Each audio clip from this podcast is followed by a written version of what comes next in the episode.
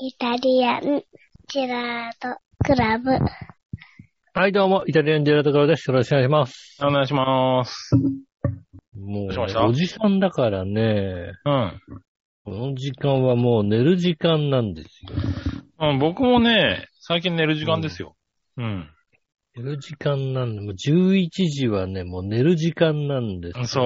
俺も最近うん10時半ぐらいに寝るようになったね。うんおじさんだからっつうか3歳児がいるからって話なんだよね。うああ、ん。おじさん寝るのだだかいぶら早くなった。なんでしょうね。うん。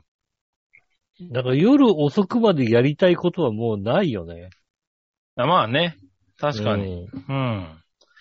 ただなんかスポーツニュースとかね、あのー、うんニュース系は結構10時、11時ぐらいが多いから、その辺をちょこちょこ見ながら寝るって感じだね。うん。そうですね。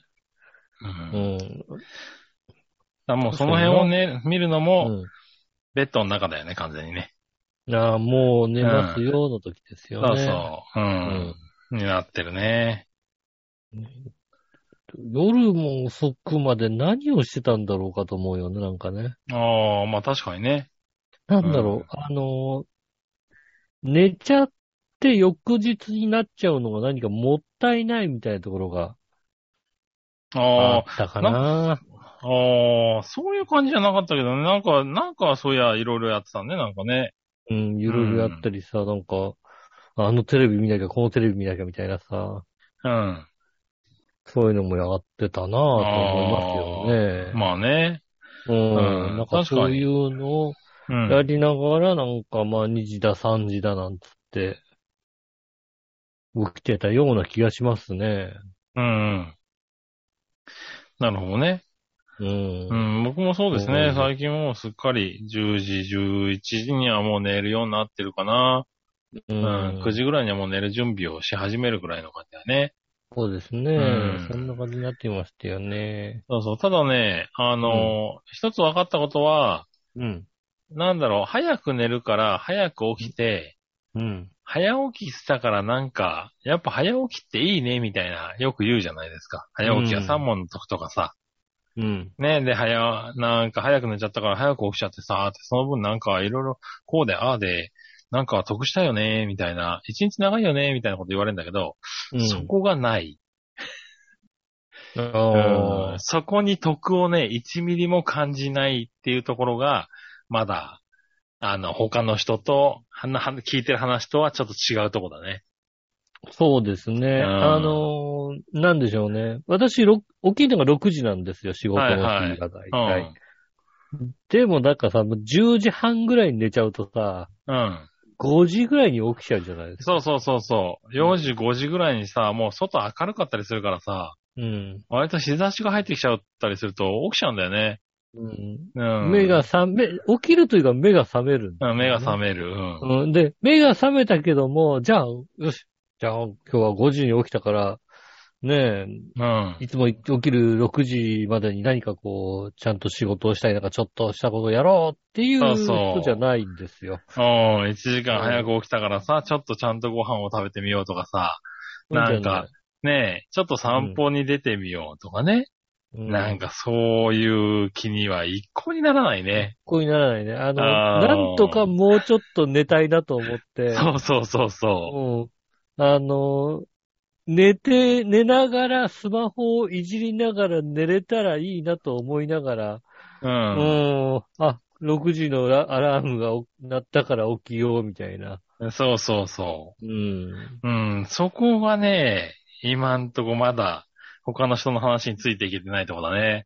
そうですね。早寝にはなったけど、早起きの得がいまいち感じられないと思うね。そうですね、こうう、んね、5時台に、よし、5時台に起きたから1時間じゃ何かできるっていう気持ちにはな、まだならないですね。うん。うんなんかね、目覚めても、あーやっぱ、し昨日早く寝ちゃったからな、早く起きるよな、と思っても、まあ、うんちって思いながらもう一回寝るよね、なんかね。もう一回、うん一回寝る。うん。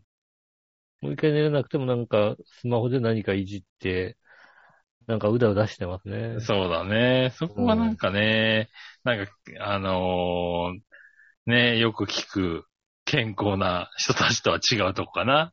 そうですね。なんか勉強したりさ、そうそうそそういうことはすしないですねう。う。ん。それがね、まだないかな。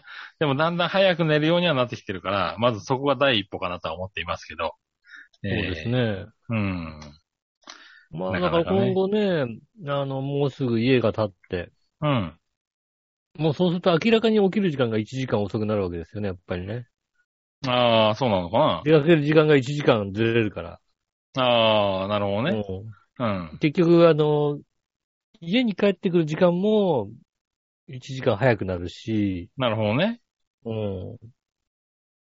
うん。だからといって、じゃあ、それをどう使うかって言われると、だからさ、そのパン、そのタイミングでさ、1時間分をさ、こう、ねえ、あの、通勤に費やした2時間分が、ねえ、うまあん。合計で4時間あったのがさ、2時間ぐらいになるわけじゃないですか。2時間ぐらいになるわけですよ。うん。ね、そうするとさ、2時間余裕ができるわけじゃないうん。その2時間をさ、スポーツクラブに行くっていう人間になれないかなと思うよね、本当にね。なるほどな。ううん。確かに。ん。生まれ変わったらなりたいと思ってる。なるほどな。それは生まれ変わってもなれないね、多分ね。そうなんだよね。うん。うん。確かにそうはなりたいんだろうな、きっと多な。分前世でも言ってるね、それね、きっと。前世でも言ってた、う多分。ん。うん。ねえ。そらもう。そうなんだよね。でも死ぬ前に言ったと思うん。多分ね。う。うん。うん。いや、本当に、だって俺なんか在宅になって、うん全然時間減ってるはずなのに、まあ通勤時間丸ごとなくなってるわけですからね。う。うんん。かといって別にね、生活何も変わってないですからね。うん。まあ、そうですね。そうですよね。だってねそうそう。何にも変わってないからね。あうのん、なんだ、出勤の30分どこ行っちゃってんだろうって感じだよね。そうですね。確かにね。うん。うん。これちょっとあるね。うん。うん。なかなかね。だから人間ってもうそういうとこはね、慣れちゃうもんですからね。うん。まあ、だから楽な方、楽な方にね。そう、楽な方にな、慣れるもんですからしょうがないんですけどね。うん。うん。そうなんですよね。だからそれをもうちょっと、スポーツクラブで筋トレとかできるようなさ、人間になれたら、うん。うん。いいななるほとどね思いますよね。うん。ねえそうなんだろう。ね。どうやったらそういう人間になれるのかだよね、本当にね。いや、まあね。いや、でも会社でも、本当に今、だからマラソンとかウォーキングとか流行ってて、朝やってるとかって人が多いですからね。ほんとね。なんだろう。朝出勤前に皇居の周りを走る人間にさ、皇居の周りじゃなくてもいいだろうけどな。まあでもね、そういう、そういう人いるじゃないですか、なんかさ。あまあね。うん。ね、どうやったらなれんのあれは。ねえ。わかんないね。何そあういう人だの、ほでも本当に増えてますからね、今ね。あれでしょ、そういうことをちゃんとやらないとさ、あの、うん電撃が走るようになってるんでしょきっと。ビリビリビリってなのかななるんで しょああいう人たちは。うん。今日運動しなかったなと思ったら、ビリビリビリってなって、あ、運動しなきゃってな、なるようになってるんでしょじゃないと、そうは、そんなにやらないはずだと。うん。どうだろう。軽い電撃だったら俺はやらないかもしれない、でも。なるほどな。うんあ、もうね。うん。うん。うん。軽い電撃だったら下手するとこの、電撃で体が良くなってんじゃないかなと思うぐらいの。ああ、なるほどね。で、電磁波通ってるから、これはもう体がいいんじゃないかっていうさ、うん。うん。たくさん流してもらった方がなんかこう、動くからこう、ピクピク、ピクピクさせてくんないみたいなさ。なるほどな。うん。いや、なんか、さ、俺も会社でね、その人たちがさ、ウォーキングだのね、ランニングだのをしててさ、うん。まあだから、なんだろう、月に何キロな、なんか100キロ走りたいとかさ、1日3キロずつ走るとか、なんか、何万歩だっけかな ?90 万歩とかって言ってたかなうん。うん、1日3万歩ぐらい歩うんはいく、はいみたいな目標を立ててやってるんだよね。うん。コツコツターで、なんか歩数とかをすごい喋るんだよね。今日は1万5千歩しか走ってない、歩いてないんだよね、みたいなことを言われるんですよ。で、俺全然測ったことなかったからさ、そういうの。うん。で、スマートウォッチとかみんなももう買い出しちゃってるんだよね、みんなね。ああ、でもまあ私もうだってん。。だからみんな持ってる。るじゃないだから持ってそるういう情報があるらしいんですけど、俺持ってなくてさ、持つ気もないんですけど。ただ、気づいたら、あのースマホにさ、そういう機能ついてんだよね、今ついね。てるついてる。うんう。ん。だから、あ、そうだ、ギャラクシーってなんかそういうのついてたなと思って、なんだろう、一、週間ぐらい、あのーオンにしてみたんですよ。ずっとオフだったんですけれど。ああ、オ昨日。フだったのね。うん、ずっとオフだったんです自よ。体がも昨日自体使ってなかっすぐたのにに、使だっって電池だけ使ってもったいないな、みたいな思ってう。ね。うんこういうのって、だって、ね、なんかしら動くわけじゃないはいはいはい。うん、だから、まあ、皆さんね、1日3万歩とか言ってるけども、まあ、どれぐらい歩いてんのかな、俺と思って。あの、やってみたところ、出うん、勤の日は8000歩ぐらい歩いてましたね。はい大体。出勤の日で8000歩ぐらい。ただ、在宅でいるときはね、大体1日800歩ぐらいしか歩いてないのね、俺ね。なるほど ね。まあまあ、でもそう、そうなっちゃうよね、やっぱりね。大体ね、1000、1000歩まで1回行かないかぐらいしか歩いてなくて、あ、うん俺あ、こんなに歩いてないんだと思ったね。うん、ちょっとびっくりした。それは確かまあに家から出てねえしなと思ってね。うん。そうですね。家から、家から全く出てないですからね。そうそう。トイレとの往、トイレとキッチンの往復ぐらいだもんな、考えてみればなと思って。逆に言ったらうん800歩ぐらい歩くんだな、ぐらいのね。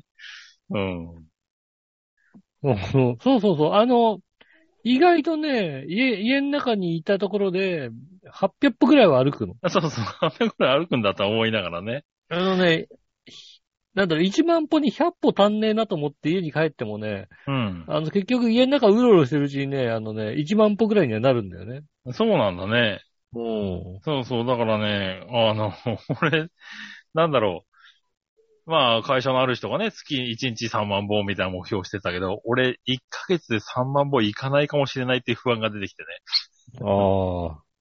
うん。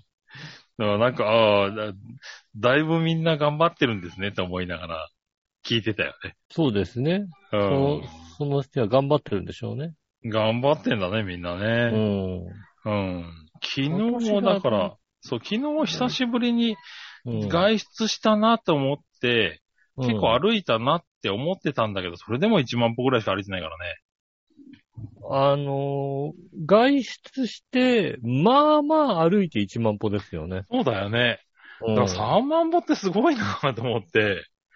うん。本当にだからちゃんとウォーキングの時間を1、2時間取ってんだろうなと思ってね。そうですね。あのーね、あの、某スーパー店員だった、あのーパーソナリティの人いるんですけどもね。あの人はスーパー店員の時、現役の時は、うん。う1ん。日2万歩歩いてたって言ってましたね。ああ、お店でね。毎日2万歩歩いてたって言って、あ、それは大変ですね、みたいななる感じです。ほどね。はいはい。私がだから、まあ、出勤、退勤で歩くのがだいたい8000まで行くかな、7000ぐらいじゃないかな。そのぐらいだよね。うん。うん。うん。ねえ。そうまなあんね、ですよ久しぶりにね、うん。うちも、あの、リフォームでね、引っ越してちょっと狭い家にいるんでね、うん。あの、周りにね、人がいるんでね、ギャラ先リー週がの、今先週の聞いてたら結構入ってたね、声ね。うん。ああ。ギャラリーがまあ。ね、後ろの声ギャがラリーが入ってましたけどね。ちょっと騒がしいかもしれないですけどね。臨場感がある。臨場感あ。るね、お届けしてありますね。放送になってますね。そう、でもだからそのぐらい新は、ね、動くんだなと思って、うちょっとびっくりしちゃった。今日なんてもうだって800個ぐらいしか食ってないのに、俺肉3キロ食ってるからね。うん。んまあ肉だけだったらいいんじゃないですか。肉だけなら大丈夫なのかうんな。あ肉と野菜食ってるけどね。うん。うん。うん。やめ、やめなさい。それはやめなさい。ねねえ。3え歳児がね、暴れておりますけどね。ねえ。うん、今の iPhone やめてとかはに完全に入ってますね。うん。入っても、聞こ、私に聞こえました から。ねえ、はい iPhone もね、あの、ちゃんとそういうさ、あの、歩数計みたいなの入ってるんですけど、ああ、はいはい。なんか歩数計と一緒に、あの、階段とかでどれぐらい上がったかみたいのが、ええー。わかるようになってある。平これは場じゃなくて、高さもわかるようになってんだ。だから多分、気圧うのん。動きと、こう、ちょうどか、あの、歩いてる時に気圧の動きがあったっていうのがあるんだろうね。なんかあるのかなうん。うん。たださ、これがさ、正確じゃなくてさ、ある日さ、あの、合計で36回分上がってる。だいたダイい、バーが、ダイバー型だ、おいま。毎日だいたいあの、6回とか、まあ5、6回ぐらい。うん。まあまあ、だからあれですよね。電車乗り換えの時とかにこう上がって降りてとか、うん。ね、あの、京王線地下から上がってとかそういうのあーまあね。で、だいたい5回分、6回分だと思うんですけど、うん。なんだか知らないけど、36回分上がってる日があってね。おー。うん。そんなに上がってるわけがないんだよね。うん。うん。なんだろう、あの、エレベーターとか使ってもそんなに上り下りしてないんだよ。しないよね、多分ね。うん。なんだろう、急激に気圧が下がったのかなそうですね。 あの、2017年12月17日に85回ってのがあって ね。80、85回は、俺サンシャインがさ、あ の、コビスじゃないんだよ。確かにな。うん。うん。上がって降りてんじゃねえんだよと思ってね。なるほどね。ああ、でうんもそういうのはあるね。まあでも難しいよね、それはだってね、階段登るを分かるかっていうのはね。そうね。だからまあ、エレベーターで登ったらと、記録しないようになってるはずなんですよね。うん。とね。なんかね、なんかまああるんだろうけど、ちょっとまだ不正確なのね。そうですね。正確性がちょっと足りないのかもしれないですけど。はいはい。でもね、あの、そうね、2017年ぐらいは結構ばらつきがありましたけど、2020年に2年になってね、うん。割とあれですね、あの、進化してるんですね。ちゃんと出てますね。 あの、そんななんかい、いきなり柔軟回はないですね。ああ、じゃあうん、ちゃんとバージョンアップして、ちょっとずつ。ああ、ちゃんとバージョンアップしてますね。ちゃんと、ちゃんと5階だ、6階だになってますね。ああ、じゃあ、合ってきてるんだね。まあ、最初の頃はしょうがないよね、そういうのはね。そうですね。うん。確かにあの、1ヶ月平均が10回以上の月が以前はあったんですけど、この1年ぐらいはもう1ヶ月平均で、うん。まあ、6回、7回ぐらいの月しかないですね。うん。どんどんそういうのもさ、正確になってくんだね、じゃあね。いややっぱりね、だからまあ、だからそういうのはつっついてるからさ、みんなそういうのに結構踊らされてさ、うんみんな結構、ね、あの、つけてチェックしてんだよね。そうですね。うーん、だからもう、だって俺もう一週間つけてみたけど、うん、まあこんなもんかでもう終わりにしようかと思ってるかまあね。ら。うん。今のところだって一週間で平均運動時間が33分だも。うんん、まあまあ、そんな、そんな、そんなもん平ですよ均、、平均移動距離2キロっていうね。うん。平均、平均消費カロリー116キロカロリーっていうね。うん。まあ、しょうがないですようん、まね。あそんなもんだよね、みたいなね。うん。うん、合計スポーツ時間ゼロ。うん、そうだよね。これ、ままあ、仕あ、あ方の、は。うん、食事の量、食事摂取量を入れてないからまだいいけど、これ入れ たら大変なことなんだなと思いながらね。そうですね。うん確かにね。いやいやいや、なんかね、わかんないですよね。まあね、なかなか運動とかしないですからね。うん。なんか、そういうのね。だからもう、そういう、なんだろう、スマート、スマートウォッチうん。が思ったより流行ってて、ちょっとびっくりした。あ、ここで数も、あのここー、数なんでしょうヶね。月。うん。あのー、運動量計を重視してるスマートウォッチとか、うん。活動量計、活動量計って言われるやつかな、どちらかというと、まあ、あの、うんスマホとも連動できたり、まあ、メールが来ましたよとか、電話に乗ってますよぐらいのことは、うん。出してくれる、ね、あの、こう、文字盤が小さめのスマートウォッチだったら、まあ、一安いやつで2、3年から買えますからね。ああ、ね。そうなんだね。うん。なんで、別になんかあの、ちょっと運動したいなと思う人は、それ先に買って、うん。で運動するときにちょ、ピッピッってやって、運動しますかっていうかなんかあの、街中歩いてると、あなたウォーウォーキング始めましたかって聞かれるからね。ああ、そうなんだ。うん。へだっえ。たらさ、ああの、あ、だからまあちょっそとういうの移チェッ動クしてんだね。移動してたらさ、うあんなた、あの、運動始めましたよねって言われて、うーん、まあまあまあ、とりあえずじゃ あ、歩いてるからね、みたいな、ね。歩いてるし、みたいな。うんじゃあ、はい、はい、みたいな感じで、こう、やったりするし、うん。ねえ、そういうのもあって、まあ、動くようそうにそう、だかなっらたそかういう意な味。で、まあ安いからっていうのもあるのか、本当にうんみんなよくつけててびっくりする。そうですね。だから、うんまあ、便利は便利よ、だから。あの、メール来たらわる。かるし。ああ、まあね。うん。うん。メール来たらわかるし、ねえ、まあ、うん運動もできるし、みたいな活動量もわかるし、ねえ、歩数計もわかるし、うん。心拍、心拍数がね、わかるからね。ああ、ねえ、なんかいいんなので。だ。うん。うん。まあこの買う気も間ないですよね。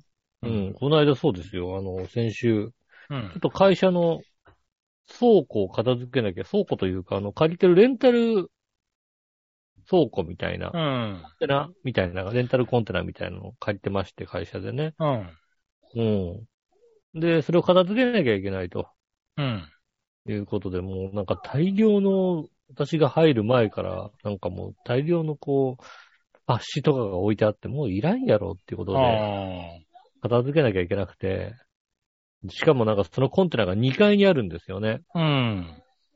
でもなんていうの、ただただただコンテナで、2階に上がるのは、はいはなんい。かあの、仮設の階段みたいなやつあなあ、んだけど。外場所をつなげるやつね。はいはい。うん。それがさ、なんかさ、もうさ、あの、なんだろうね、6, 6段、2階まで行くのに6段ぐらいしかない感じのやつ。はいはいはい。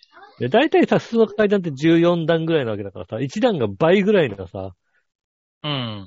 うん。だからもうさ、持って降りるなんていうのはさ、まあ、以前さ、こう、ちょっと買って片付けとかに行ってさ、あの、持って上がったり持って降りたりするときでもう超大変なわけ。うん。で、片付けなきゃいけないっていうんで、でなんかもうコンテナも一番でかいコンテナがなんか借りて、それの中にもうなんか大量に詰め込んでたんで、あまあどうしようかみたいな。で、まあね、あの会社の人と相談して、あ。うん。でもまあなんか、コンテナ全部片付けてくれるみたいな業者さんがあったから、うん。まあそこにちょっとね、お願いしたら、じゃあ見積もり行きますって言うんで、じゃあ見積もり、あの、鍵渡して見積もりしてきてもらって、うん。結果、あのね、あの、全部片付けるのが、え49万円って出てきて、よああ、結構だな、おい。 49万は結構だなと思って、うん。ただもうあの、半分以上が紙なんだよね。うん。紙小冊子みたいな、冊子みたいのが、うん段ボールの中に入っていて、まあ、それは超重いんですけど、うん。まあ、それなんで、だから、これ紙だけ、業者さんに運んで、で、近くの、あの、腰センターみたいなところが買い取ってくれるみたいなところがあるのであ、そこまで運んでもらおうかと。で、まあ、紙は紙でそれでやって、であと別業者に、こう、あとオフィス機器みたいな、あの、オフィスのあ。うん。椅子とかそういうのとか、もう、あの、扱ってくれる業者があったんで、それになんかあの、まあ、2トン車詰め込み放題みたいのがあったんで、うん。そこにお願いしようかってなって、まあ、各自見積もったら、まあ、そんなに多分10万そこそこぐらいでいけるようになったのかな。うん。ただ、まあ、あの、その、腰を運ぶには、うん。ね、あの、自分たちだけじゃ無理だと。なるほど。うん。私とね、まあ、うんあの、上の人、まあ、支店長さんっていうね。うん。私が大体段取りして、支店長も、まあ、もともとずっとやっていて、まあ、いろいろ、いるもの、いらないものを分かってる人なんで、うん。支店長さんと行って、で、その紙を運んでくれる業者を頼んだんですけど、あそこは2階だから、うん。あの、1人じゃ無理だと。うん。なんで、えっ、と、お金かかるけど、もう二人つけると、三人でやると。うん。うん。じゃない、じゃなければ、あんたらが全部やって、下の、下の一人はもう、こう、受けるだけにするけど、みたいなこと。あ、それは無理だと。うん。うん。でも三人、三人ね、じゃあ三人いりゃだってさ、やってくれるわけじゃんだって。まあ。ね。う。うんん。で、じゃあ、お願いしますって3人こうね、来てもらってやったんですよね。うん。でもう、本当にこう、なんつうのみかん箱よりちょっと大きいぐらいの箱に、冊子がこう、ぎゅっと詰まってるから、うん。超重いわけですよ。うん。だからさ、そんなのさ、もうさ、俺ももうすぐ50だしさ、うん。ね、上の人がもうね、53ぐらいなわけですから、うん。ね、できっこないんですよ。うん。体おかしくしちゃうから、うん。ねえ、もうだって業者さんがさ、3人来てくれればさ、じゃあこれとこれとこれ、これかな、これこれって言ってればさ、終わるわけじゃないですか。うん。うん。で、こう始めたわけですけども、ね、あの、上司の支店長がね、真面目な方でね、うん。あの、どんどん自分からこう、動くんですね。うん。うん。三人来てんじゃんと、俺もう三人来てんじゃんと思うからさ、うん。やりたくないわけですよ。なるほどな。何のためにこいつら雇ったんだと思って。うん。でも三人来てんだからさ、いいじゃんと思うんだけどさ、そういう人が動かれるとさ、俺動かないわけにいかないじゃんうん。まあね。いいんだよ、やらしとけやと思うんだけど、うん。ね。口にはしないよ、いいよいいんじゃん、やらしとけっていうようなことは、口にはしないけども、お願いしますって言いながらさ、これ重いですよって言いながらさ、じゃあこれとこれとってこうさ、指示出してりゃいいと思ってたらさ、もう動くから、動く。この人そういや動く人だと思ってね。うん。まあまあまあ自分もこう、もう動いたんだけどさ、うん。たまたまその日がな31度ぐらいある日でさ、ああ、暑い日ねうん。あったね。うんコンテナでさ、赤でもうさ、ちょっと動いてたけど、もうびっ汗、汗がボタボタ垂れてくるみたいなさ、うん。状態でさ。で、まあ、結局、この紙、まあ、2往復ぐらいしなきゃいけないなと思ってて、うん。トラックで。うん。で、市内だけど、まあ、片道10分、15分ぐらいかかるかなと思ったので、で、往復で30分じゃないですか。うん。で、こう、紙を下ろすときに、パッと下ろせればいいけども、ちょっと待たなきゃいけないとかまあさ、ねうんそういうのがあるから、それで、うーん、なんやかんやで、まあ、1時間を、まあ、で、2回行って2時間。でま、万が一3回来てたら3時間かかる。もしくは、まあ、だからまあね、1回1時間半だったら3時間ぐらいかかるから、うん。トータルで4時間、車と人3人4時間ずつっていうのをう、ん。コースをこう取って、で、車で利用してもらうっていうのをこう、ね、取ってたんですよ。うん。で、ね、その、支店長の頑張りもありましてね、うん。ちゃんとあれだよ、始まる前に4時間あるって俺支店長には言ってんだよ。うん。うん、頑張りもありましたよね。こう、結局、えーっと、ぎゅうぎゅうに、二トン車ぎゅうぎゅうにこう、詰めまして、うん。えーっと、一往復で終わり、お、素晴らしい。うん、えーっと、その業者は11時解散っていうね。うん。うん。ななんだ最か初ら、ねだから動かなくていいんだよ、だからって思う、思うんですよね。うん。ねえ、大変なんだからっていうさ。いいんですかみたいな感じで。まあまあ終わっちゃったからいいよね、みたいな うん。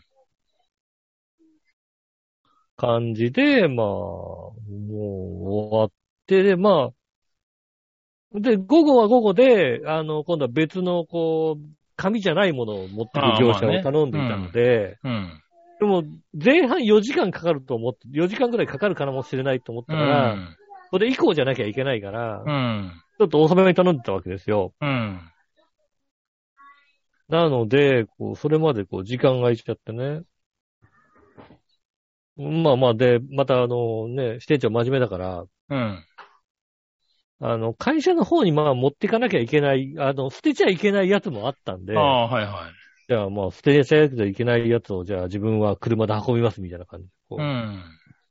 じゃあ運んでもらって、私は私であの、倉庫内にあった、あの、棚とかをこう解体しなきゃいけなかったもんね。うんあの、業者に持ってかせるのに小さくしなきゃいけないからう。ん。うん。ねえ、この棚潰すのがまたこうさ、あの、コンテナの中でやるわけですよ。うん。ねえ、で、コンテナ、あの、11時、12時近くなってくるとね、本当にもうね、あの、日が照ってくるとね、コンテナどんどん熱くなってくるっていうね、まあね。うん、ところで、もう、一人で熱中症になるんじゃないかと思うようなうん。状況でこう片付けてましてね。うん。もう結局、まあ、あの、後半に来た業者の時も、あの、業者の時までに、こう、支店長は帰ってこないのかなと思ったら、ちゃんと帰ってきて、で、その業者にも手伝うっていうね。うん。業者も3人で来てんだよ。その、そっち、後半の業者ええまもあね。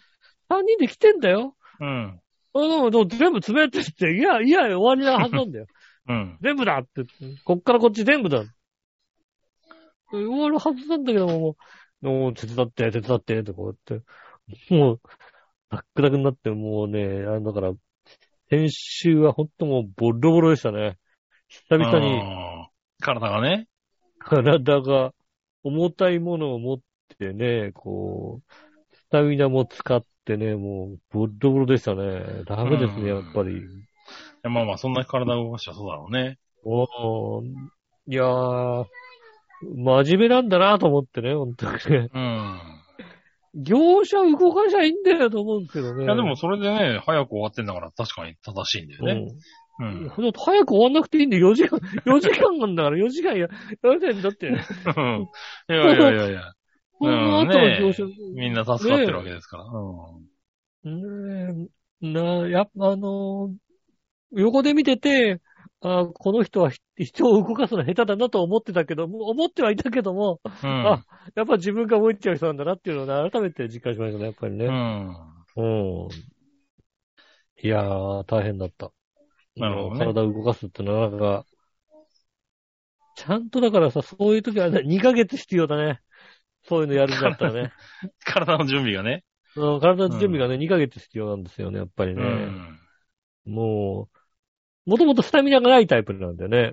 うん。ちょっと動いたらもうすぐにもうバテちゃいますんでね。うん。ねえまあねいやそういうの、たまにほんとちゃんと体を動かしてないとそういうことがたまにあるんでね。うん。ねえ、あの、気をつけなきゃなと。うん。ねえ、体を動かすということをね、あいやの、だから突然そういう起こるので。。うん。そういうんでちゃんと、ね、あの、普段から動かしていこうってなって、うん、ウォーキングとか始めちゃうんだろうね、きっとね、みんなね。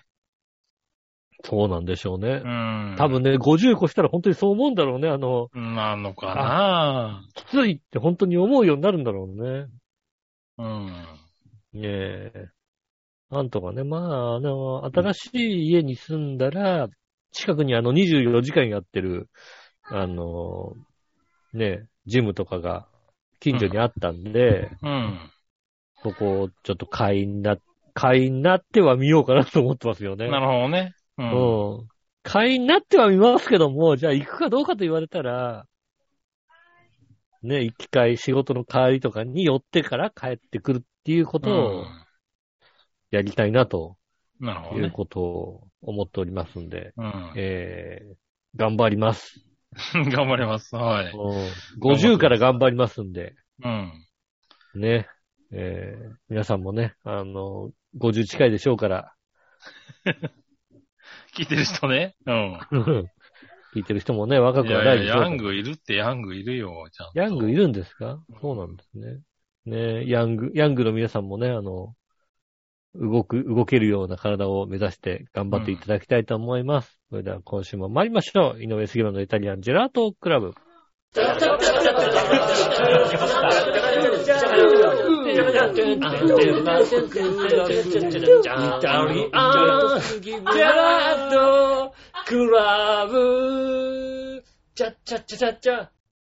改めまして、こんにちは。こんにちは。ジョシオです。木村和樹です。お届けしております。イタリアンジェラートクラブでございます。はいはい。ねえ、ということでね、うん。ギャラリーの声もたくさんしてますかね。うん、ギャラリーの声ちょっとね、大きいね。すいませんね。今日起きてるんだよね、まあね。早く寝かせろ。うん11時だ。なかなかね、寝ないね、今日はね。もうね、うんあの、我々なんてもううん。さ、ねおじさんだからさ、うん。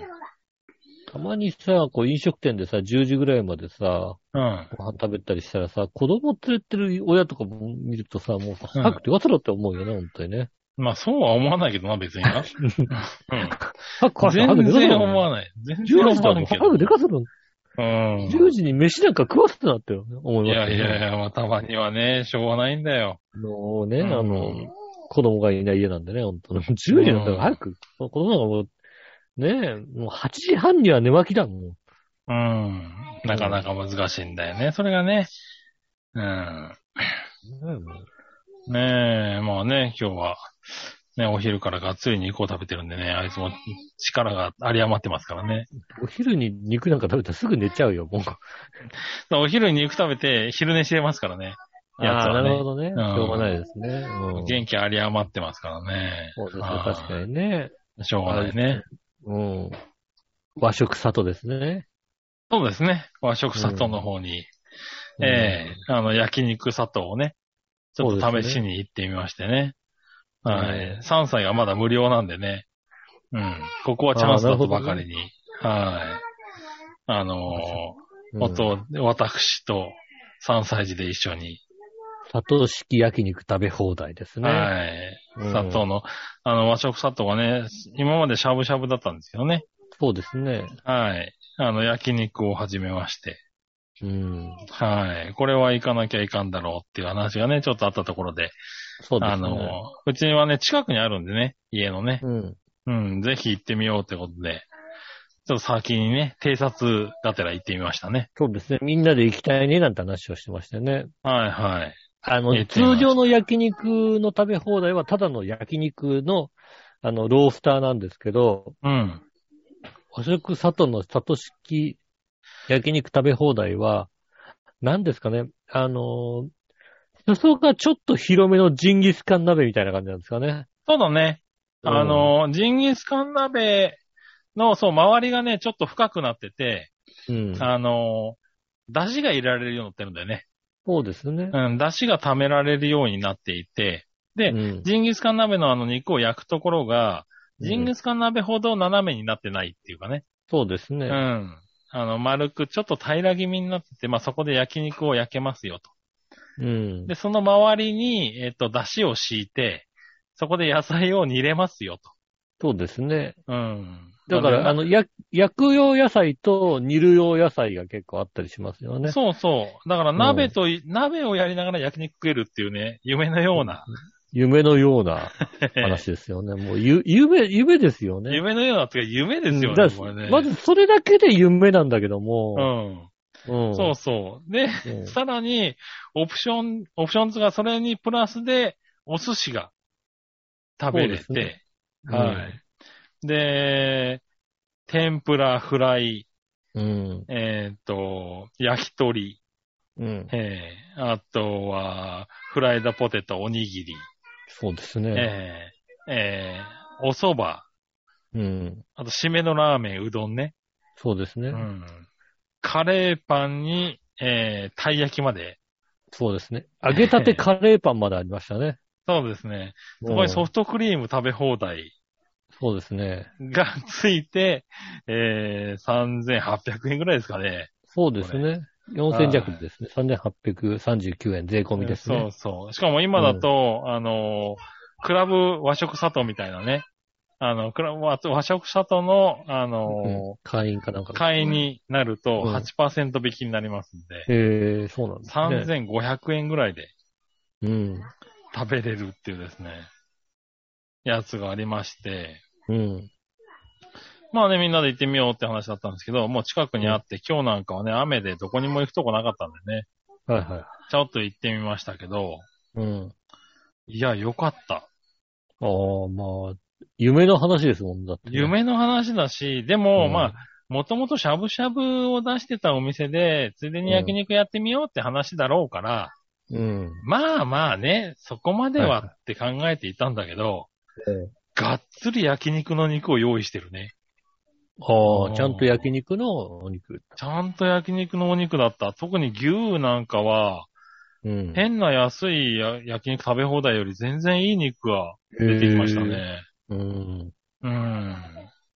で、またちょっとこだわってね、タレと、まあ、塩だれ、うん。あとすき焼き風って言って、ちょっと甘いタレを絡めてある肉。はいはいはいはい。うん、3種類あって、卵とかもあって、卵そもうそ絡う。めで、てね生卵をつけて食べられますよとか、で、大大根おろしも別につけられますよとか、うん。うん。うん、っていうのがあって、肉もね、いろんな味で楽しめて、うん。で、肉だけだとちょっとくどい、ね、あの、油がやっぱり、口の中に溜まってきて、 食べれなくなるなってところで、あの、ここでは、あれなんですよね、野菜を、あの、鍋の野菜を食えるんですよね。はいはいはい。周りで煮込んださ。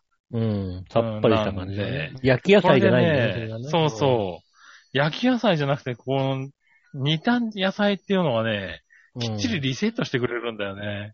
そうですね、確かにね。だからね、予想以上に食えた。うん。うん。これなかなか美味しかったですわ。ねお寿司で混んでまし。たしね。で、お寿お司寿司ねあーちゃんとも混ん、だんだうん。お寿司もまあね、あの、一般的なマグロとかエビとかサーモンとかね、卵とか。あんまりそんなに、あのね、ウニとかイクラとかはないんですけれど。まあ、高級食材ではないですけども、えー何種類選べるの ?1、2、3、4、5、6、9、10、11、12、13、14、15、16、17、18、19、22種類か。そうだね。うん、まあ、うん。あの、一般的なやつに、ローストビーフの握りとか、湯葉とか。うん。あの、長芋、梅肉、牛肝、軍肝なんてのはもう、やばいですね。あうまーいですね。そうだね。うん、さっぱりするよね。うん、いいですね、そうそうこれね。うん。 ただもうそこまでいけるかどうかが勝負ですよ。そうです ね。うんあの、うん寿司のね、梅肉軍艦までね、回るかって話なぐらいありますから。あの、私がよく行く、あの別の、あの、しゃぶしゃぶ食べ放題で、うん。割とこう、あの、サブメニューが美味しいところだと、うん。肉ほとんど食わないでサブメニューばっかり食ってる時ありますからね、本当にね。そうそう。なっち肉ゃうよねいけない、肉いけないんだよね。。焼肉だかららね、ちゃんと食べたけど、そう、里チキとかね。天ぷらだってさ、うん。ただ天ぷらももう5種類盛り合わせ、あの、通常のさ、よくあるね、あの、盛り合わエせビ、ね。海うん苔、野菜三種とか、そういう盛り合わせとかあったりして、ただ天ぷらをもっと美味しく、いろんな食べ方で楽しもうなんつって、うん。ね、あの、もちろん天つ、天つゆもそうですけども、なんか天丼のタレとか、タそうそルうタそうルそソうー。スとか、抹茶塩とかが、うん。しっかり用意されてて、で、抹茶塩でね、食べてくれって言うだけあってね、あの、油もね、うんそんなに悪くないんだよね。うん。これがもうさ、その、なんだろう、こういうとこ大体さ、あの、こういうもんだから天ぷらは天つゆしかねえに決まってんじゃんみたいなさ、雰囲気を出してくるときあるじゃないですか。うん。もうそうじゃないんですね。そうそう、天つゆう。じゃなくてね、じゃあ天つゆで食わなかったんだぐらいの話ですよね。うんうん。うん。なかなかね、で、なんか普通にね、あの、ポテトとかもね、うん。あの、フライドポテトなんかも、あの、やっぱりソース4種類ぐらい用意されてたりとそかうしでて。す。フレーバーが4種類でね。うん。なんかね、あの、細かいとこまでちゃんと手が届いてる感じがね、すごいなと思っそうでて。そうですね。この、だから、あの、味変もできますよ、的なところが、そうそう。あの、結構しっかり味変ができるんですよ。うん。うん、だからね、あの、わ、割と無限に食える。割と無限に食える割と割と無無限に限食っにたん食だよえたと思うね。割と無限に食ったね。計算上肉だけで3.5キロ食ってるからね。うん、それはね、割と無限に食ってるね。割と無限に食ってるよね。それに多分肉だけで3.5キロだと割とフードファイターみたいな食い方ですよね、だってね。そうだよね。他のやつも多分そこそこに食ってるから、4キロ近く食ってると思うんだよね。うん。うん、でもなんかそんなに苦しくなく食えたよね。一番苦しかったのは箸休めのたい焼きだよね。箸休め、うん箸休めって書いてある全然のに。箸休めじゃない。うん。たい焼きはもう食っちゃダメだよ、こんな時に。箸休めにたい焼きどうぞって書いてあるんだもんだって。そうなんだよね。あの、うんいや、すあの、あれだよ。しゃぶしゃぶの合間の寿司だけでも結構寿司、寿司ってそういや、ご飯だなってことがそ分うかるごよ飯ですからね、。結構ありますよ。結構ある ね。箸休めのたい焼きの大きさじゃないからね。あ普あ、ち通ゃんとしの、た、普通のたい焼きが出てくるからね。うん。うん。そうそう。で、ご飯とかもね、なんか、あの、しらすご飯みたいなやつとかが、うん。はいうん、しらすご飯丼みたいなやつがあったりとかして、はい。うん。結マ構グロごっのそりしらたたき丼とく、かそう、しらすが乗ってて、生卵が乗ってるみたいなね、うん。やつが出てきたりとかして。いや、こ、これはね、おすすめでした。うん。ねえ。うん。これはみんなで行ったら盛り上がるかなと思いますね。そうですね。ねえ、家族、家族で行ったら盛り上がるし。いや、あそう、家の族、で。ねうん。なんかね、仲間内で行ってもなんかえ盛り上がると思いますよ。なんかえ、そ結構うですね。うん。ぜひね、今、和食里で。ね、9月1日から全国でやり始めたのかな。そうですね。そそれれままでではは関西関西圏圏だったのかな、うん。そうですね。やってましたけども。全国でやり始めましたんで。うん。ね、ちょっと気になった方。ね、ぜひ行ってみてねもら、え浦ればね安で聞いてる方はね、あのーね、ありますから。そうですね。柳通り沿いにありますんであね。のね、ボーリング場の隣にありますからね。ぜひ ボね、ーリング場ではないけどな。うん。ボーリング場はないけども。ウエスタンレーンのね、ウ隣にあエりスまタすンからねレーンじゃねえけどな。うレーんン。パチンコ浦安鑑定ウエスタン団、ね浦安鑑定団とかにありそまうすそうかそう。ら浦ね。安鑑定団のところにありますね。はい。ぜひね、行ってみてください。これね、よかった。おもし楽しいと思う。アイスクリームとかもあるしね。うん。あのー、目が楽しめますよね。こんだけこう、いろいろあって、どうぞ食べてくださいって言われるとうね。ん。うん。現にすごい混んでたもん。うん。あ、あ、ここね、これいいとこ、あのー、いい、ここのいいとこは、あれですね。お寿司もあるけど、シャリ玉だけでもあるんだね。そうそう。あのね、シャリ玉だけでもあるから、焼肉がね、あうの、ん。しゃぶしゃぶ用の薄焼きの肉があるんですよね。うんうん。なんで、それを焼いて、シャリ玉に巻いて、肉巻きみたいな感じで食べるってそいううでのを。すね。それもうまいですねおすすめしてました確かにねうん、あれうまい。うん。ねねえ。えぜひね、ぜあのひ。、おすすめです、ございますね。そうだね、おすすめかもしれない。うん。私。もね、行きますんで。うん。食べ放題としてはなかなかの、なかなかのレベルでしたね。クオリティですね。クオリティィが思ったより全然良くて。ねえ。メメニュー見ただけで、これは行かなきゃっていう感じだったの が、そうですね。うん。行ってみたら、うん。ちょっとね、やっぱり値段的とか、値段とかボリュームとか考えると、そんないい肉は出せねえだろうって思ってたんだけど、あちゃんとしたお肉が。うん、結構ね、肉こだわってんだなっていう感じはしたね。うん、うんうまかった。ですね。ねはい。ちょっとね、行ってみてください。ねまあまた来週ぐらいに気にな行くかっもしたれませ方んは行っな。てみてください。はい。ということで、うん普通と行きましょうかね。はいはい。何者よよしおとめさんから。ありがとうございます。えっ、と、9月の6日火曜日、ちょっと前ですね。えーうん夜、家のマンションのエレベーターにある鏡で違和感があったから、左肘を見たら、単行部みたいなものができていて腫れていました。すぐ夜間やってる病院に行ったら、結局内科の医者でレントゲン取って骨には異常ないけど、近いうち皮膚科か整形外科が行ってみて、と言われました。うん。翌日朝、皮膚科に行ってたら、血の塊か感染症で、細菌が広がったか、もしかしたら、まあちょっとニキビみたいな形で、中に海があるのかもね、と言われて、注射針で、えー最終的には、えー医者が押したり、つまみ出したりしながら、単行文の中身を出してくれました。うん。おー、なるほどね。まあなんか、血とか海とか溜まってたのかなそうですねう。ん。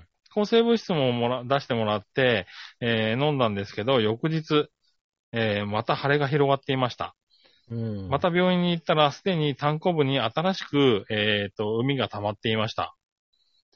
まだ小さいからそんなに抜けへんと思うけど、と言われながら、えーそのまま、金曜日、まあ、翌々日まで様子を見るということになりましたが、その間に左肘が手首まで腫れてきて、うん、えーまた肘が針を刺さ、針、針を刺しているじゃないかぐらい痛くなってきました。うん。ううん。ん。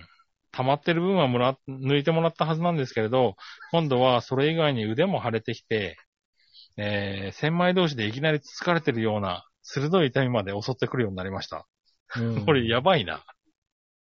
えー曲げ方によっても激痛に至るし、普段通り生活できにいいし、周りは痛そうって顔で見てるし、まあ時間もかかるのは仕方ないかな。あ早く回復してほしい。病名は、えっ、と、血液放炎、血液放炎。ネットで検索したら画像いっぱい出てくるわ。ということで、えーいただきました。あ何、えその後医者に行ったって話はないんだ。大丈夫なのかね、これね。そうですね。はいはいはい。血液放炎。まあね、あの、皮膚の、かあの、なんだろう、肉と皮膚の間にね、な何かが溜まるっていうような病気でしょうけど。なんか膝に水が溜まるのと似たようまな、あ、似たようなやつですよね、多分ね。ね。それがまあ他の関節にできたってことなんでしょうけど、膝はね、割と水で済むけど、結構ね、腕とかだと、血とか、本当に感染症になったりするからね、気をつけないといけないとこですよね。うんう。ん。なんか、最初の医者が割と簡単にスコって抜いて、様子見てったらって言ってるけど、そんなもんで大丈夫なのかなっていう気がふ、ちょっと不安にまはあなりままあすけまど、ね。あ、水が溜まってるだけみたいなとこなのか、うんそれが何かあの、そうだね。良くないもの、結構良くないもので、うん、ちょっとね、溜まるスピードが速いっていうのはちょっと怖いところではあるよね。うん。うん。まあね、あのー、多分抜いた、あのー、ものが何なのかっていうのは検査してるんでしょうからね。これからなんか分かってくるんだろうけど、ちょっとね、広がり方とか、他のところまで痛くなってるっていうのは心配ですね。うん。うん。なんかさ、ちょっとさ、YouTube とかでさ、あの、ニキビを潰すみたいなのをさ、うん。見ちゃったらさ、うん。おすすめ動画とかでさ、なんかああのあの、今度は、もうちょっとでかい農法みたいなさ、あ。うん。中にしっかりこう、海だなんだがさ、しっかり入ってるやつをさ、クリって抜いた後、ゴヨってこう出すみたいなう さ、ん。やつをさ、こう、やってるのをさ、こうさ、見たら今度はまたおすすめでさ、でかすぎるだろみたいなのが さ、出てくるようになりましたよね、ほんとね。あうあ、んそうなんだね。そういうの、ああいうのやめてほしいよね。自分のこう、見たやつにさ、勝手に、に AI が判断してさ、これ、そまあ、これもいいんじゃねみたいなのを出しうてくそるうってそいうのうは。さ。お前もっとこれ好きだろ。いやいやいや、たまたま出てきたの見ただけじゃん、みたいなさ。そうそうそうそう。うん。本当になんか俺もだから、もうあれですよ。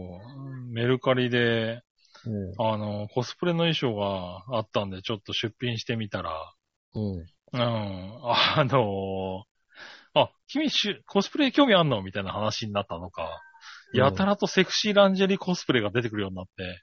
うん。うん。で、 出てくるから見ちゃうじゃない見ちゃうとさ、やっぱりいいって話になってさ、もうそそれしか出なくなるんだよね。そうですよ。それはもう、うん。これ、なんとかしてほしいよね。本その、当に今回見てるのは Amazon 気にしないっていう設定にはできないのかね、なんかね。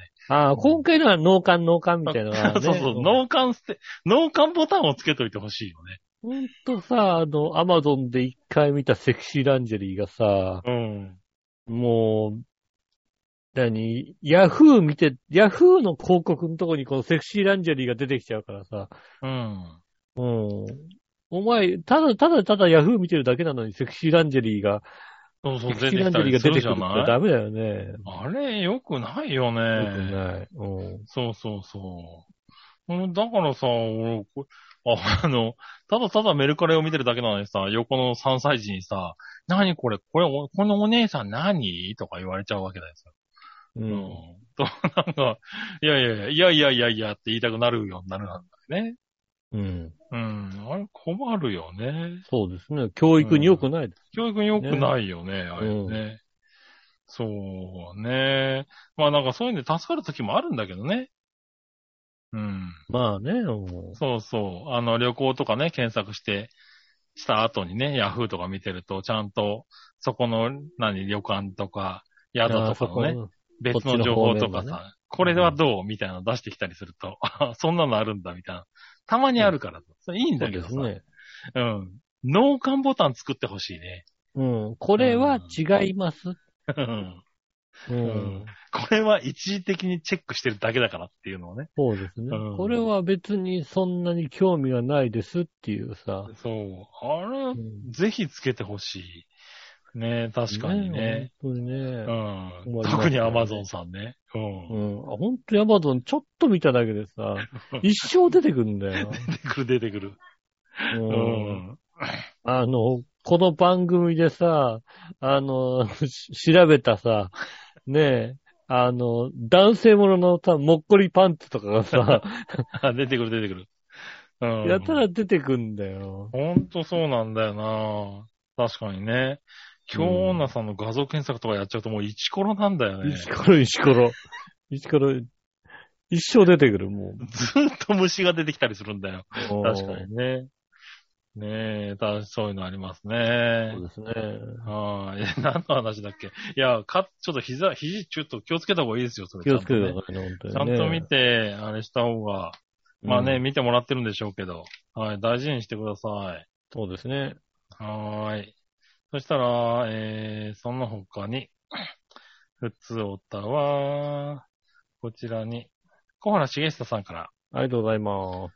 えー、局長吉野さん、我の姉さん、香川照之さん、シラフで聞いています。あー まあね。酔っ払うとね、あの、まあよからぬ、うよからぬことがあって、ね、大変ですからね。大変ですからね。 まあ、シラフでもわかんないけどな。うんさ、て、ちょっと生々しい話なんですが、うちの職場の財政がかなり切迫しておりまして、ああ、なるほどね。昨年に続いて9月の賞与が延期になりました。おー、生々しいですね。生々しいな。昨年はコロナとかクラスターが出て出るなどいろいろ仕方なかったかなと思っているんですが、うん。事業として新しいことを始めたり、持ち直したかなと思わされた矢先にこの延期。うん、私は現在別の法人に出向中ですが、やっぱりお金の件、仕事のモチベーションに関わります。ね、と言いつつお金はそうですよね。私が一人で頑張っても財政が良くなることはないだろうし、なんとなく気持ち的な負の連鎖がに入りつつある今日この頃です。うん。でもこんなこと言っていたら怒られちゃいますが、目の前で生活保護を受給されたり、毎日の食事をどうかしようと思い悩む皆さんを支援していると、給与が遅れるとか、賞与が遅れるとか、ぐだぐだ言ってちゃいかんと思いさ知らされています。いやいやいやいや。コツコツぼちぼち頑張ります。権利ですから。まあね。ではでは、昔の浦安市役所が懐かしいということでやりましたね。ありがとうございます。うーん。いやーでももう今本当にこういう会社もね、本当増えてきてるからね、もそうですね。コロナ3年目はもうきついよね、そらね。うん。うーん。大変ですよね。なかなかねうーん。なんかコロナがね、だいぶ良くなってきたって言ったってね。うん。結局平穏に戻るわけじゃないのでね。そうそう、なかなか戻せないで困ってる会社多いですからね、そういうところの支援をね、うん少し、もうちょっとなんか考えてほしいところではあるわね。そうですね。うん。うんな、そかなかうなのに、もうなんかもうい、いくらでも文句言えますもんだってね、本当にね、会社にね。まあね。うん。うん。なんで思いも持たせんだよって、ほら、 あいつら雇ってんのにって いう。ねえ、思いますよ、うだん、ってそういう文句言わないでやれよ。ねえ、もういくらでも言いますよ、だっうて。ん。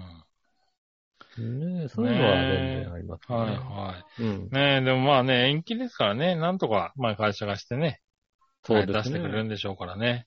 うんはい。まあ、頑張ってね、まあ一人じゃ、一人でやってもどうにもならないってこともないですからね、一人一人がもうやっていくしかないんでね。うん。はい、頑張ってください。まあ確かにちょっとねテンちょっとテンションはね、落ちるだろうけどね。そうですうねん。そんなんあったらもう会社に文句言いますもんだって、私だってね。そうなん だね。まあでもそういうところをね、みんなで乗り越えたらね、何か 経変わ営りますから陣に直接文句言いますから。言うなや。そう、経営の問題でも経営陣が悪いんだよ、この この会社はって言いますからね。なるほど な。堂々と言ったりしますからね。うん。うん、ねねえ、まあそういうところですかね。え。うんあはい。ありがとうございます。りがとうございます。そしたら、続いては、コーナーに行こうかな。はい。今週のテーマのコーナー。はい。。えー、今週のテーマ、秋のシルバーウィーク何かするですね。ほうほう。なるほど。うん。行ってみましょう、今日女さん。はい。えー、秋のシルバーウィーク、何するですが、うんよ、特に予定はないです。うん昨日は作り酒屋に行って、ちょびっと試飲して2種類買いました。おー、いいですね。今日は美術館に入り浸っています。うん。どちらも当日思いついて動いてます。明日は台風ですね。どこに行くべきか試案中です。 いや、明日はね、明日はね、試案するような話じゃないと思うんだな。うん。多分、多分あっちの方の方でしょ、だって。うん、だいたい今日女って言ってるような人は、 うん。明日は出ちゃいけないんじゃないかあな。っちの方の方でしょで、うんあの辺でしょで、多分あの辺通るから、うんダメだと思うよ。ダメだと思うよ、今日。明日はね、頑丈な家の中に、あの、そうですね。こもってたが方がいいんじゃないですかね。頑丈なとこにいた方がいいですね、確かにね。そうですね。多分頑丈な家、罠の家じゃダメだと思う、多分。うん。そうですね、あの、だって、我の家だとあれだもんね、あの、狼の肺活量でいけちゃうわけ でしょ。だってそうだね。ふーってやられちゃうから、そうですよね。そうだね。3匹目の家にちゃんと入ってくださいね。そうですね。早めにね。うん。うん。ねえ、気をつけて。でもまあそうだね。。いただきたいと思いうます。ん。シルバーウィークっつってもね、今年はそんなね、大連休でもないですからね。そうですね思いつきで。。当うん、日ちょっとこう思行いっついててみようでいいね。う。なんかうんん。あはい、ありがとうございます。りがとうございます。はい、そして、小原茂久さん。ありがとうございます。秋のシルバーウィーク何をするですが、局長吉野さん、笑いのお姉さん、中島みゆきさん、ちょこちょこ CM に出ながら聞いています。うん、確かに。ちょこちょこボス CM で見る。ボスだね。ボスだね。うん。うん。あのボタンを押してほしいけどね。うん。働けないボタンね。うん。うん。ねえさて、私のシルバーウィークですが、 えー多分、仕事や家事で埋まるような気がします。ああ、ボーナスも出ないのにね。ねえ、先週、月末の旅行でいくら丼を食べるという話しましたが、なんてことない千葉の勝浦あたりの海鮮丼のお店に行く予定です。ああ、なるほど、ね。まあそうなんだね。うん北海道とか期待させてしまい申し訳ございません。ええでもなんかドラマではないですけど、本当に明日死ぬとなったら北海道の限界までいくら乗せてもらえる市場とかに行くんだと思います。うんねえ。八はい、八強、八強だったから。あーで、シルバーウィーク後に有給を取って旅行するというわざわざ満喫感の、わざわざ感満載の、えーうん贅沢を楽しみたいと思います。あそう、それもいいね。ああ、それがいいよね。それまでに仕事が片付くか、コロナにならないか、本当に心配ですが、千葉特旅を満喫できるように、えー、シルバーウィークは各種調整を頑張ります。ではでは、それでも地獄覗きはいかないということでやりましたね。あ、勝浦あたりだったらね、本当、うん担々麺食べていただいてね。 いやいやいや、いくらどんだっつってんだろいくら丼、いくら海鮮丼もまあまあまあ、あっちか。あっうな。ちは、うんあるのかなまあまあ、ああるはあるだろうね、いくらでもね。きっとうんね。でも千葉特でね、行くのはいいんじゃないですかね。そうですあっちの方で行ったらなんか、クジラとか食べたいね。ああ、クジラね。和田、和田町なのかな、う確んか。。うんクジラクジね。ラうもまいいいけどよね。ちょうどこの前食ったな、クジラ。えーうんあの、ね近くのね、いいお魚屋さんでうん出してたんで、うん。久しぶりにクジラ食べたね。美味しかったなねそういうとこもありますんで、よはーろしかっい。ねえぜひ、千葉た。のね、うんセンターの方まで行って。そうですね。千葉の先端行ったら本当にあの、美味しいお魚とかありますからね。うん。あねのえついでに帰りは白子に寄ってね。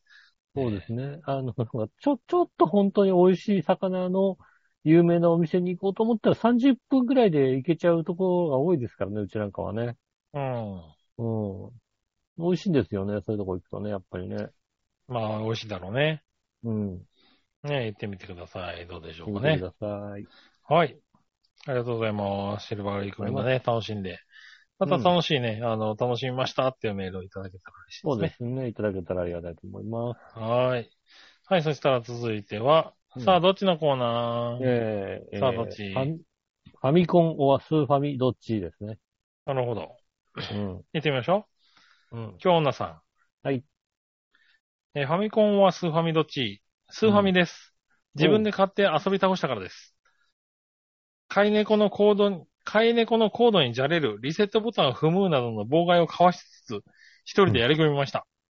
なるほどね。ああ、なるほどね。うん。うん。まあ、よく聞く話だね。そうですね。うん。あ、スーファミですか。スーファミなんですね。スーファミなんだね。うんえー、続いては、じゃあ、小原茂久さうん。ん。えー、局長吉野さん、我のお姉さん、スペランカーさん、ちょっとした段差で自滅しながら聞いています。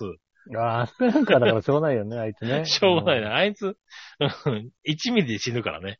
ううんん。うん。さて、はい私は、僅差でファミコンです。おー。うんそうだろうな、スペランカーさんつぐらいだからな。そうですね。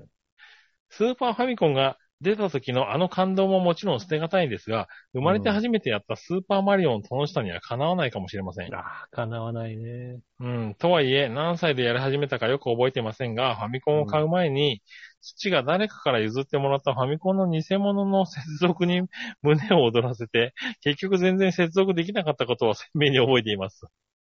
きっと相当ショックだったんだと思います。 そうだね。なんか捕まされちゃったのかな。ねえ。ねえ、あのクリーム色のとエンジ色の絶妙なデザインは昭和の伝説と言っても過言ではないと思います。うん。ドラクエ3のデータが消えないようにみんなですごく丁寧に友達の家に持ち寄ったこともいい思い出です。ではでは、ありがとうござい高ます。橋名人最高ということでいただきましありがとうございます。た。うん。そうねでえすね。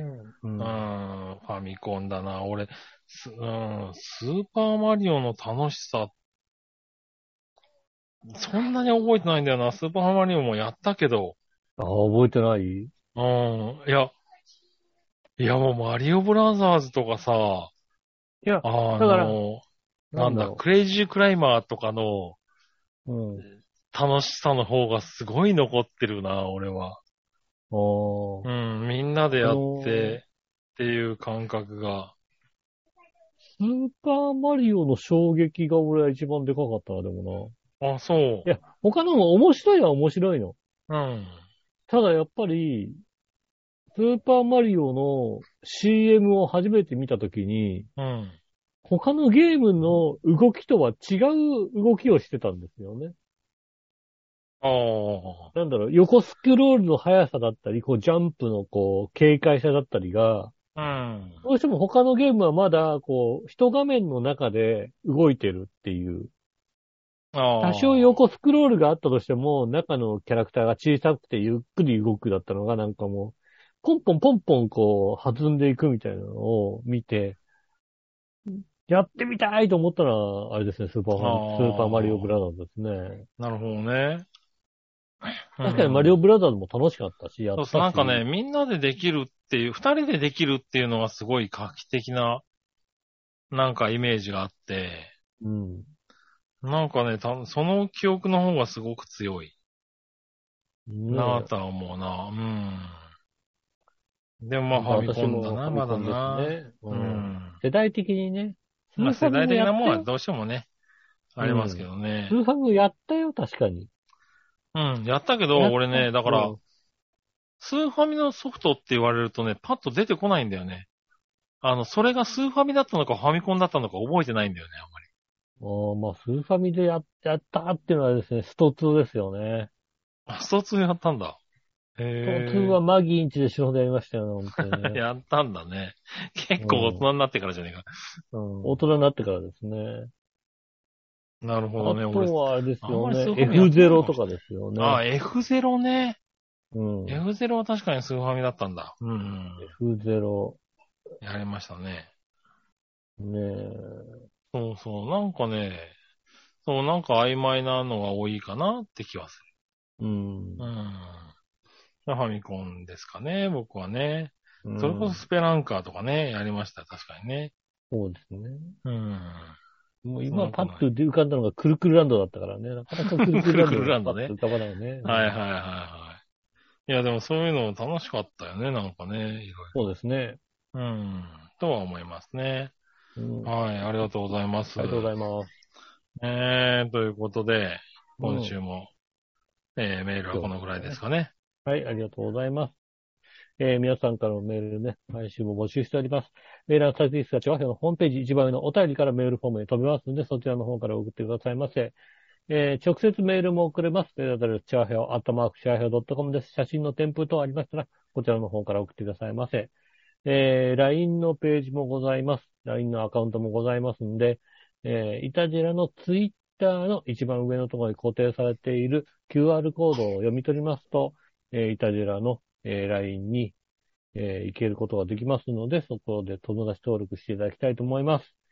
えー9人からは全く動いておりませんので、ぜもっひと、たくさんお友達になっていただければ、はねえ、い。よろしくお願いします。友達になっていただいて、ね、あの、メッセージを入れていただくと、運が良ければね、あの、いろんな暴言が返ってくると思いますんでね。なるほどね。うん。よはい。よろしくお願いします。ね、あの、よろしくお願いします。ね。 あ、あー、面白いな、やっぱりな。 ん今メッセージ入れて、 入れてみたところね、返ってきた言葉が、対応できるものが夜逃げをしてしまいましたって返ってきた から、あーやっぱりこの人、面白いことやるなと思ってね。なるほどな。うん。ね、直接ね、これ、あの、お入れても、あの、こちらに反映されることはないんですけども、うん。なんかしならんか書いまてるねあ、あの、生放送とかやってるば、やってれば、えーっと、何、こう、設定切り替えると、直接送ってもらうっていうのあーなるほもどねできるんですけど、別に生放送とかやってないので、うん、直まあ接ねメールをいただくこともないので、うん。うん。ぜひあねの、登ま録あ、して。なあの、こう、LINE とか入ってますとね、えー来週のテーマとかもそちらの方にね、あの、行ったりしますので、ぜひともはいフォローしてください。よろしくお願いします。ということで、今週もありがとうございました。えー、お相手は私、井上翔と。山中関でしたそれ。ではまた来週、さよなら。